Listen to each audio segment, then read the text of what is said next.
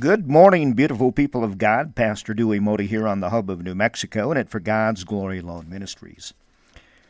We are praying for the families of those who were killed in the bus crash in Texas, the Texas church bus crash. Our heart mourns for the loss of these 13 people. Dr. Jim Denison wrote a moving post about this tragedy. You'll find it at fggam.org, fggam.org, Dr. Jim Denison. Dr. Denison writes today, in the face of tragedy, we have two options. We can decide that God is not who he says he is. We can let our questions keep us from experiencing his transforming love and sustaining grace. We can trust our doubts. We can trust our doubts more than we trust our Creator. We can trust our doubts more than we trust our Creator. Where are you with that? Or, my friends, as Dr. Denison writes, or we can decide to have faith in our Father even when we don't understand Him. The harder it is to trust God, the more we need to trust God. Whew! As my friend Dan Rosecrans said this morning on the hub of New Mexico, wow, what wisdom. The harder it is to trust God, the more we need to trust God. Amen. And that deals with anxiety. So many people, how can I be cured of anxiety? How can I overcome anxiety? This is based on Matthew 6, 25 through 34. How can I overcome anxiety? God did not design us to be anxious or nervous. I have to hear that too because at times I suffer from anxiety. You know, in his Sermon on the Mount, Jesus told the crowds, Do not worry then, saying, What will we eat? Or what will we drink? Or what will we wear for clothing? Do not worry about tomorrow Matthew 6 31 34. At some point, all of us have worried about the basics of life. I'm raising my hand. How about you? I'm having some anxiety right now on certain things. I have to work on that and give it to the Lord every day, sometimes every hour. Most of our anxieties involve fundamental things where we live, what food we buy, what clothes to wear, what friends we have, decisions to make, and what others think about us.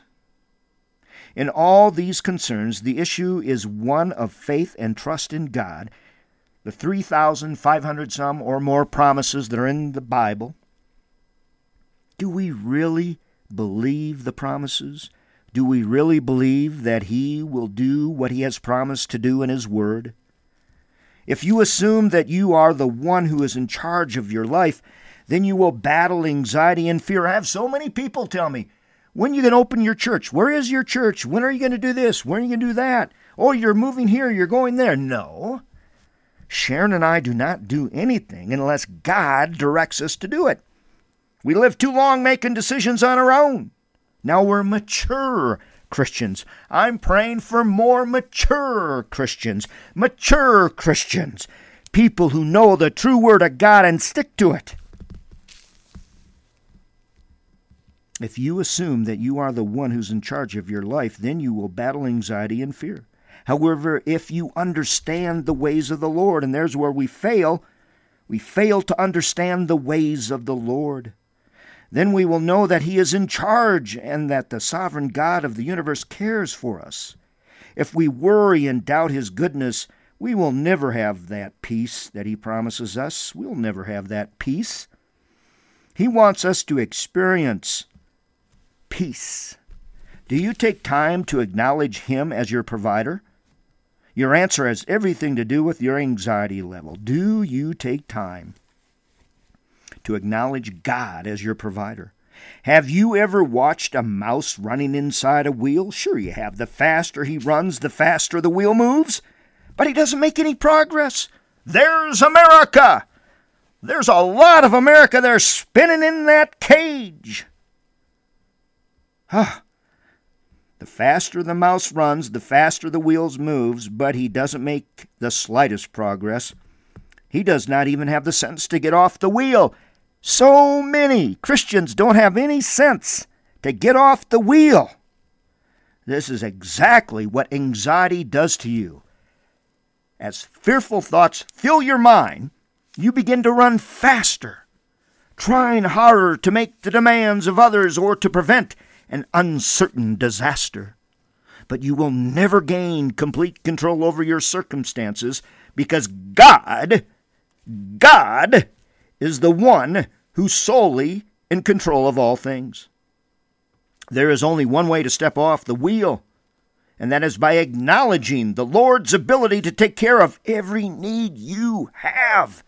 God created you.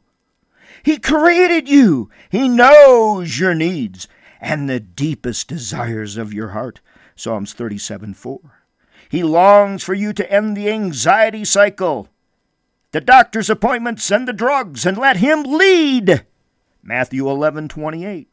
1 Peter 5 6 7 says, Therefore, humble yourselves under the mighty hand of God, that he may exalt you at the proper time, casting all your anxiety on him, because he cares for you. Yes, you. The word casting is related to the Greek verb used in Luke 19:35 when on Palm Sunday the people of Jerusalem threw their garments onto a colt for Jesus to ride.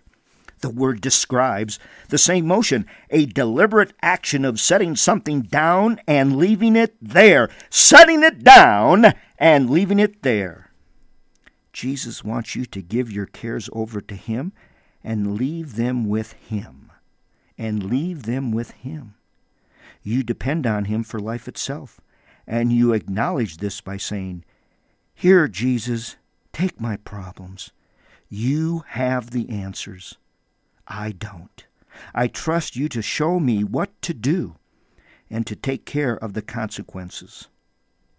God assumes full responsibility for our needs when we obey Him. You hear me? God assumes full responsibility for our needs when we obey Him, but people forget you have to obey God. You have to obey God. Trusting God means looking beyond what we can see to what God sees. Praise God for this time on the hub of New Mexico and at For God's Glory Alone Ministries. I'm Pastor Dewey Modi. May God bless you and yours forever and ever, and we love you more than you'll ever know.